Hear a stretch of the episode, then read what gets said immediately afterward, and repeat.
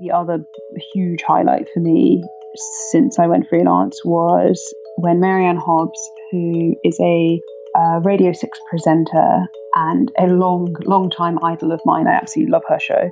She invited me to come and sit with her on a panel about the future of music journalism at, I think it was BBC's Introducing Festival. We were just being asked our sort of thoughts and opinions on the state of music journalism and sort of where it's headed and stuff like that. And it was absolutely amazing and just have a have nothing but gratitude and appreciation for Mary Anne who she's at the pinnacle of her career and she spends so much of her time really tries and goes out of her way to to just help other women in the industry and it's it was just it's one of those moments where you meet an idol and they just go above and beyond your expectations of them. Hello, and welcome to Freelance Pod. My name's Chandrika Chakrabarti, and I'll be your host. Freelance Pod is all about how the internet has revolutionised work. Each week, I'll speak to someone working in a creative field and ask them how their industry has moved from analog to a digital age or how the internet has invented their job. If you like what we're talking about in the podcast, please do get involved on social. You can find Freelance Pod on Instagram as at Freelance Pod, on Twitter as at freelance underscore pod underscore. There's a Facebook group called Freelance Pod, and you can also sign up for the newsletter. The URL is in the show notes. Don't forget that the success of this podcast relies on you, the listeners. If you do enjoy it, please do rate, review, and subscribe to the podcast on Apple Podcasts, also known as iTunes. This means that other listeners will find out that this podcast exists and they'll come and join us too. So, this episode's guest is Anna Codrea-Rado. Anna is a freelance journalist with bylines in the New York Times, The Guardian, Wired, and everywhere else. But she's also someone who fights on behalf of freelancer rights as well. You might have seen the hashtag Fair Pay for Freelancers going around Twitter a couple of weeks ago. Anna was behind that. She wrote an open letter that got, I think, about a thousand signatures from journalists, both freelance and staff.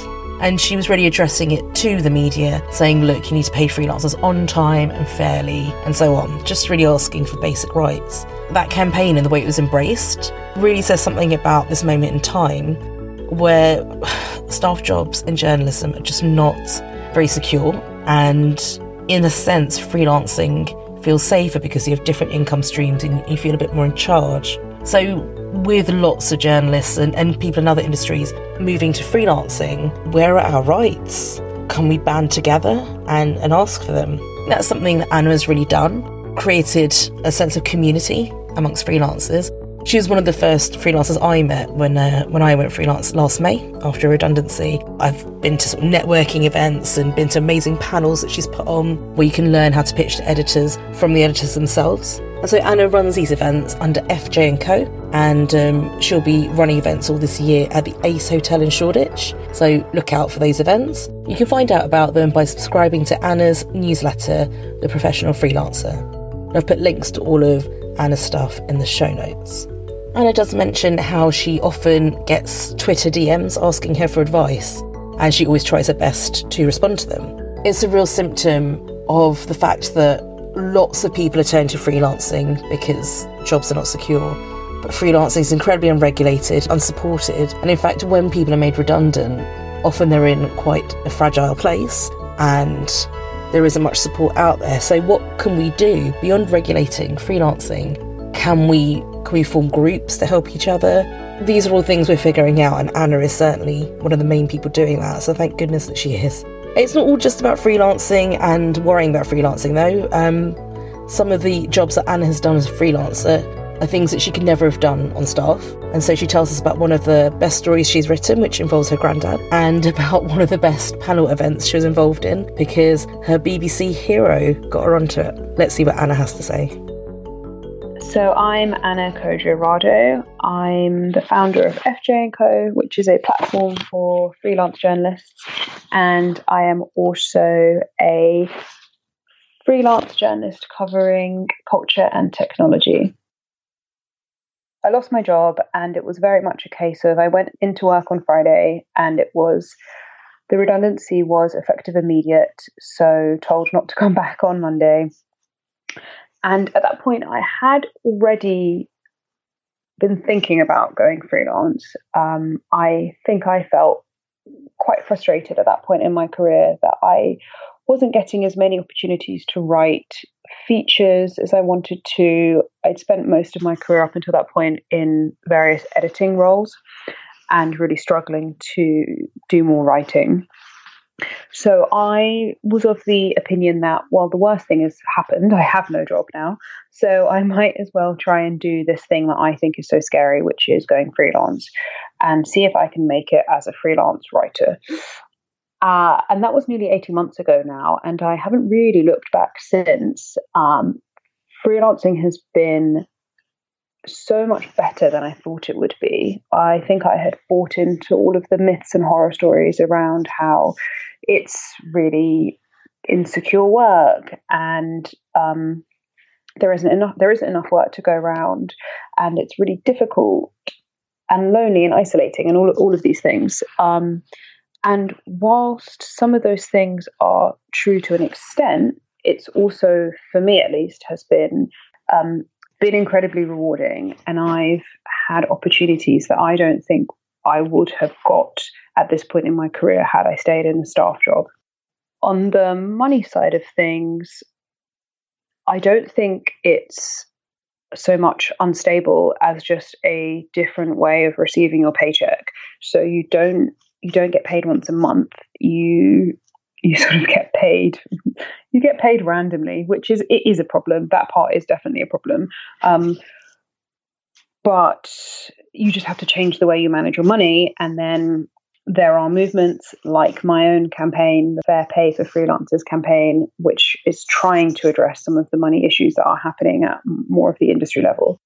So yeah, I think that's kind of that's where my freelancing journey started. And in all of this, the thing that I did, I guess, struggle with a bit was there there weren't really that many resources out there, particularly for people who had found themselves freelancing as a result of redundancy. So there are various journalists groups out there, but there is there isn't really anywhere you can go if you if you want a crash course on how to how to start freelancing straight away and how to start freelancing as a result uh, of being forced into it. So I started writing a newsletter, which is called Professional Freelancer, and that's all I was really doing in that newsletter was documenting my own journey as I was navigating the world of freelancing and trying to kind of give my not necessarily always advice, but at least trying to share what I'd learned along the way in the hopes that it would help other freelancers. Um, I guess I was inadvertently trying to plug the gap that I had found. Uh, and that grew a really great following. Um, and off the back of that, it got me thinking, you know, there's so much more to be done for the freelance journalist community. And to go back to the sort of pay point I mentioned earlier, I really wanted to do some kind of campaign around how freelance journalists are paid. And the genesis for this idea actually started, I guess, um, really not long into me going freelance because I very quickly realized that it really didn't make sense how freelance journalists are paid. So typically, you get paid on publication, which often can mean there's a really big gap between when something is commissioned and the piece actually then going into either into print or up on the website. And then off and then on top of that, however long the payment terms of that publication is, which at best is 30 days, but in some cases it can be as long as 60 plus days. So that was a really big issue. And I also kind of found myself coming up against a lot of quite antiquated payment systems. So publications that were just using, I guess, quite old fashioned software or God knows what it was. But um, I was just having all of these struggles sort of getting getting my invoices processed in a timely fashion and it, it really seemed to me that it was a it was a computer says no issue. So it's not so this you know it's not something that was coming down to the fault of individual commissioning editors or anything like that, but it was a problem on the just on the almost on the technology side of things. Anyway, so and speaking to lots of other freelancers, I realized I definitely wasn't the only one who was experiencing these issues, and pretty much all of my freelance journalist friends were telling were telling me very similar things, and they were telling me all sorts of stories about how they were really struggling to get paid as well. So I'd been mulling over doing something, um, some kind of campaign to at least try and raise, raise awareness of this issue. And then I think the straw that broke the camel's back for me was at the beginning of this year, we saw it was over 2,000 journalism jobs cut from there were redundancies at BuzzFeed, more redundancies at Vice, and then the pool closed. And when the pool closed, it left dozens of freelancers and staff members with unpaid salaries and unpaid invoices. And for me, that was what kind of pushed me to finally launch this campaign. I wrote up an open letter to address to media to the media industry basically calling for media companies to pay their freelancers fairer, better, and faster. And in practice, what the letter is asking for three main points. One, an end to the payment on publication issue that I've mentioned. Secondly, to respect late payment fees. Um, and the last point is to update unfit for purpose payment systems. So none of these things I think are in any way unreasonable. I think these are actually just the basic rights that freelancers should be enjoying anyway, but unfortunately, for whatever reason, have been overlooked. Um, and as of this morning, when I last checked, the letter has been signed by over 950 journalists. And interestingly, it's worth pointing out that these aren't just freelance journalists, there are staffers and editors who are signing, have signed as well. It's been backed by the British Association of Journalists, the Frontline, Freelance Register, the Second Source, and ACOS Alliance. Um, so it's been getting lots of support, which I'm completely blown away by. Um, and the next phase for me will be to now take this to media organizations and try to engage them in a dialogue about what they would be prepared to kind of do um, and how they'd actually how they would how they can pledge to better support their freelancers and so the other thing that i've been working on is in all of this what to me felt sort of the natural next step from the newsletter is to galvanize the existing freelance journalist community and provide them with tools resources and community support to help them make a sustainable self-employed living.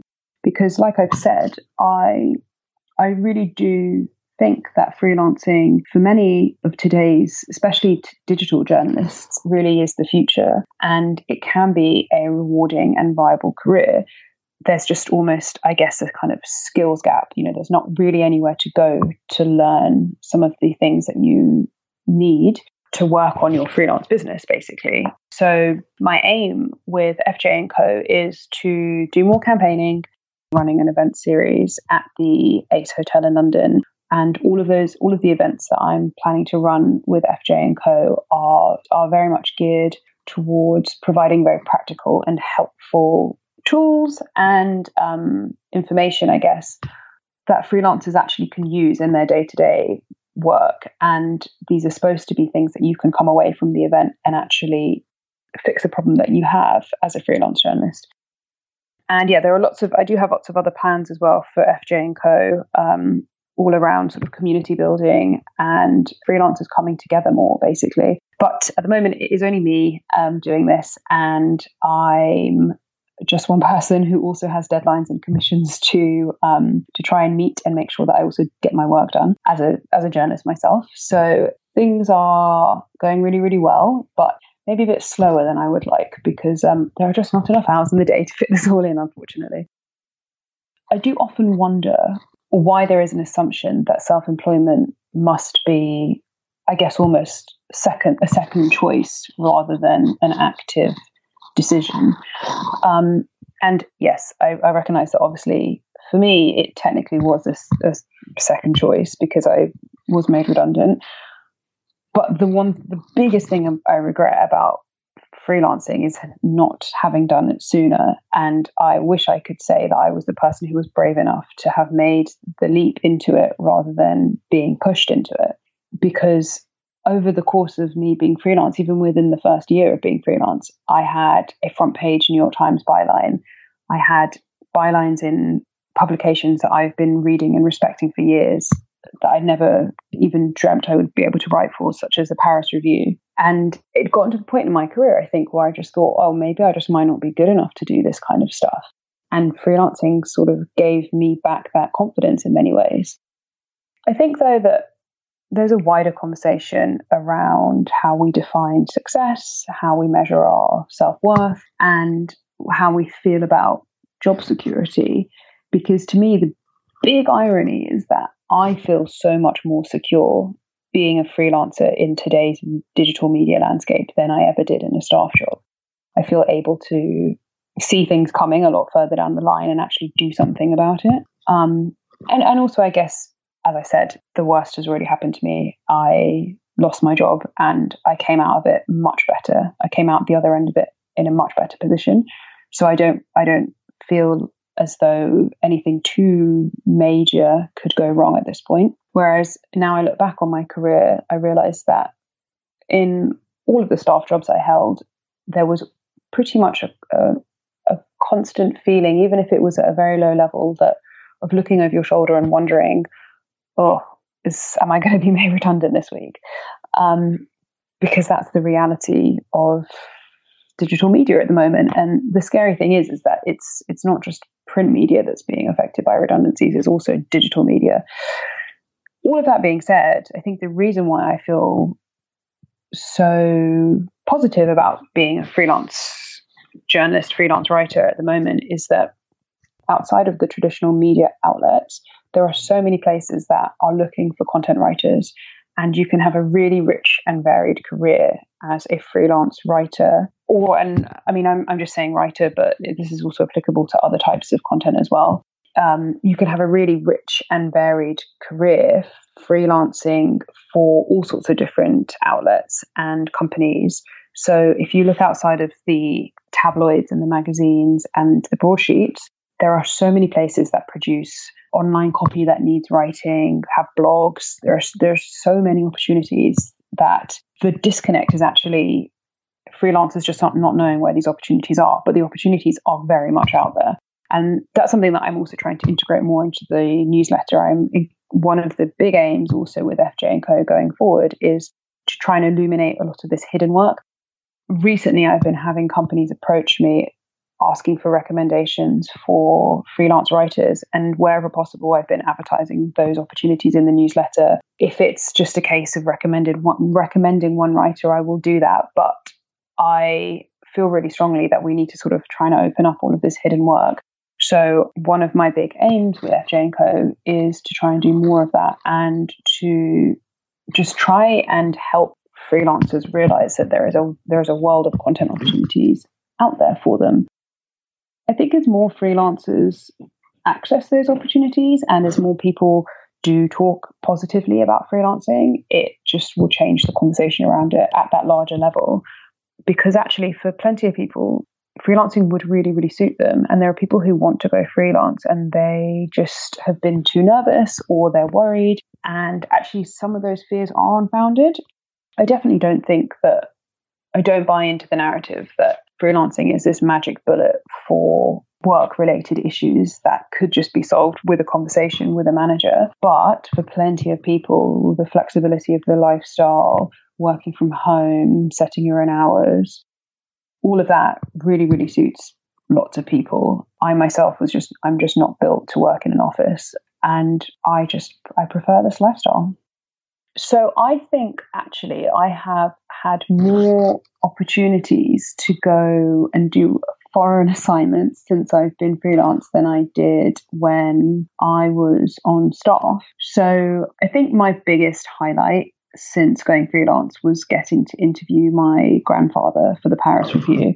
So my grandfather was a set designer for the National Opera in Romania. And all of his career was spent working under the communist regime, which censored the arts. Um, well, I mean, censored pretty much everybody. And there was obviously a lot of propaganda. And it was in this climate that he was working in an artistic capacity. So that is an absolutely amazing story. And I got to go out to Romania and uh, sit with him and interview him and write this piece for the Paris Review. Now, that's something I would have never been able to do when I was working on staff somewhere. It's one of those stories which is really unique. I only have one of those stories in me. It's not something that sort of falls into a beat. I'm also not I'm not a journalist who typically writes personal histories or personal essays or anything like that. So it was very much a one-off thing. And I absolutely love doing it. And I love the fact that my job means I can just completely veer off course and do something like that right now. So yeah, I think that's kind of my that was definitely my biggest freelancing highlight. The other huge highlight for me since I went freelance was when Mary Anne Hobbs, who is a Radio 6 presenter and a long, long time idol of mine, I absolutely love her show. She invited me to come and sit with her on a panel about the future of music journalism at, I think it was the BBC's Introducing Festival. We were just being asked our sort of thoughts and opinions on the state of music journalism and sort of where it's headed and stuff like that. And it was absolutely amazing and just have a have nothing but gratitude and appreciation for Mary Anne who she's at the pinnacle of her career and she spends so much of her time really tries and goes out of her way to to just help other women in the industry and it's it was just it's one of those moments where you meet an idol and they just go above and beyond your expectations of them so yeah that was a really special moment and also again it's it's that rich and varied freelance life where one minute you're beavering away and filing a piece and the next you're speaking on a speaking on a panel about the future of journalism. At the moment, two main sort of events that FJ and Co is hosting. One is a pretty regular meetup for female identifying journalists. So that's going to be happening every other month. And that originally started as something that I hosted with a fellow freelancer called Rosalind Warren. And she's an international reporter.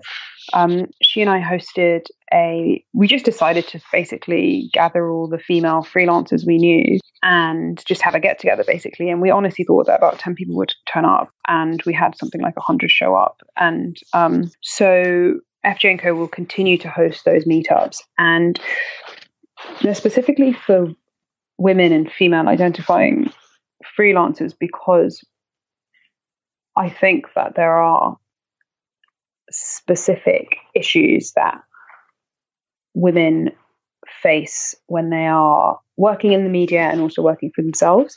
So we really wanted to make that.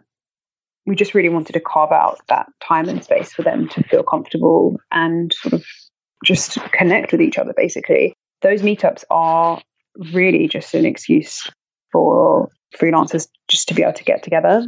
Um, it's sort of that our attempt at a non lame way of doing networking. And it's much more about support and chatting with people rather than anything else.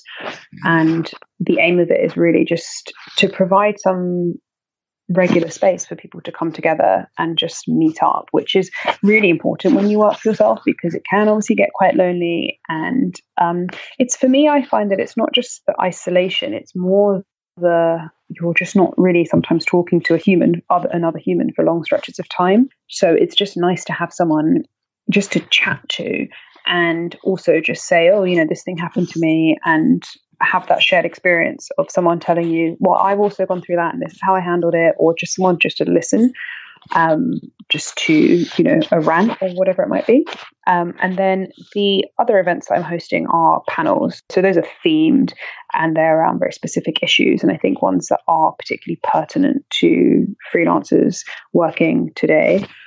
And the whole aim of those is for people to be able to ask their questions on whatever the topic might be. So there's one this week that I'm hosting or will have hosted on freelancer finances. So that's all around how you how you deal with the money side of things when you're a freelancer. And I hope that people will be able to leave leave that panel feeling a lot more comfortable with how they talk about money and how they negotiate their rates and how they enforce late payment fees and all that kind of stuff. So the real like day to day issues that all of us freelance journalists face.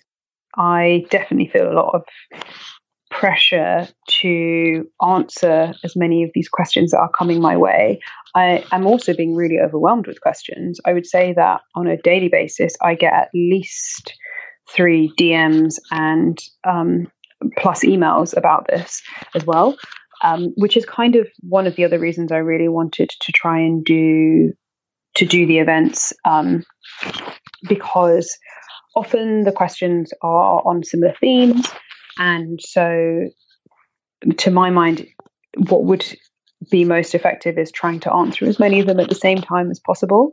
So, um, so that is one of the other reasons I want to do the events I guess I do worry a bit about the, well, I guess I worry quite a lot about the responsibility that I have because often I get people asking me questions when they're in a moment of panic and they're either, they've just lost their job or they've just started freelancing and I get quite panicked messages and they, they can be quite hard to deal with. All I can do is is if people are directly asking for a piece of advice, I will give them my take on the situation or how I have dealt with something similar. But very often, actually, what I find is a lot of people just really want to be listened to. So I try to do that. So I actually started my newsletter on very in the very first week that I went freelance, and I started it because I wanted an anchor project to structure my weeks around because I decided that I was going to start freelancing pretty much straight away. I didn't take a gap. I went straight from it was a you know got made redundant on the Friday, sat at my desk on the Monday, and of course, when you're in that particular situation, you may not necessarily actually have any work to do that first week. You know, the first week is really all about making sending emails and arranging coffees and meetings and making a list of pitches. So I decided to start writing a newsletter because I wanted to structure my weeks basically around it and always have something that I would have to write. And my very first newsletters were a real kind of mishmash of random things. They they talked a bit about me freelancing, but they also kind of talked about all sorts of other random stuff. And I didn't really have a, I didn't, I definitely didn't have a strategy or a plan with the newsletter.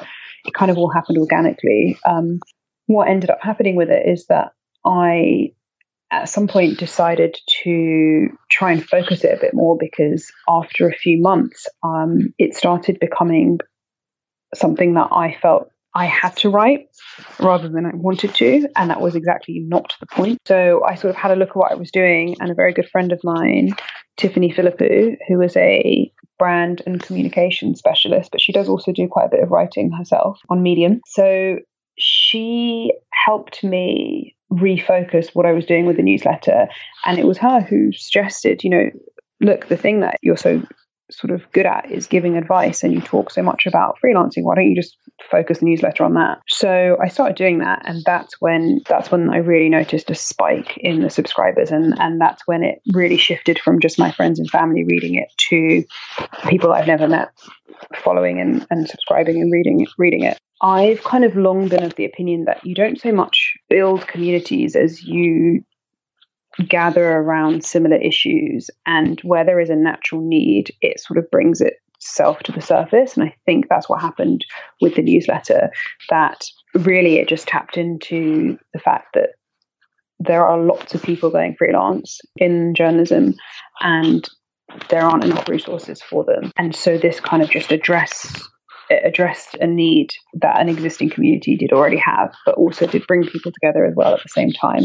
So I think that I definitely needed to have done that before doing the events, but it's almost a kind of a chicken and egg thing because I think if you would have said to me on day one of going freelance that 18 months into this, you're going to be a journalist slash event organizer, I wouldn't have believed you because it's not something that I had sort of planned to do. It's just, it's almost a natural and organic evolution, but one that I'm really, really happy with because I didn't realize that this is actually something I feel really passionately about and really want to continue doing and sort of see where it goes. Well, thanks, Anna, for guesting on this episode. which is such great insight into what it takes to run a freelancing career like a business, which is something I'm still trying to figure out myself. Well, that's it for another episode of Freelance Pod. If you enjoyed what we talked about in this episode, please do get involved on social. You can find Freelance Pod on Instagram as at Freelance Pod, on Twitter is at freelance underscore pod underscore. There's a Facebook group called Freelance Pod, and you can also sign up for the newsletter. The URL is in the show notes. Don't forget that the success of this podcast relies on you, the listeners. If you do enjoy it, please do rate, review, and subscribe to the podcast on Apple Podcasts, also known as iTunes. This means that other listeners will find out that this podcast exists and they'll come and join us too. That's it for now. Speak to you again soon. Goodbye.